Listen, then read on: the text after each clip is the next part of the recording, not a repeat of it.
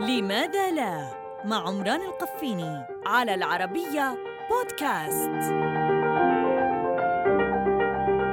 لماذا لا تسقط الغيوم فوق رؤوسنا؟ الحقيقة أن الغيوم تسقط ولا تسقط. إذا كنت صبورا فستفهم بسهولة كيف ذلك. كأنك تسألني ما هي الغيوم أصلا؟ إليك. تتبخر قطرات المياه على سطح الأرض بفعل الحرارة وتنتقل من الحالة السائلة إلى الحالة الغازية التي نعرفها باسمها المطبخي البخار. هذا البخار هو مياه ولنصفها بأنها متناهية الصغر تلتصق بالهواء الدافئ وهذا الهواء يصعد للأعلى. ولأن الضغط الجوي في الأعلى أقل تتمدد جزيئات الهواء فتتباعد فتقل الطاقة فيبرد. وهنا تذكر زجاجة الماء التي تخرجها من الثلاجة فترى عليها قطرات من الماء تكاثفت. حين تثقل هذه القطرات في السماء تسقط مطرا.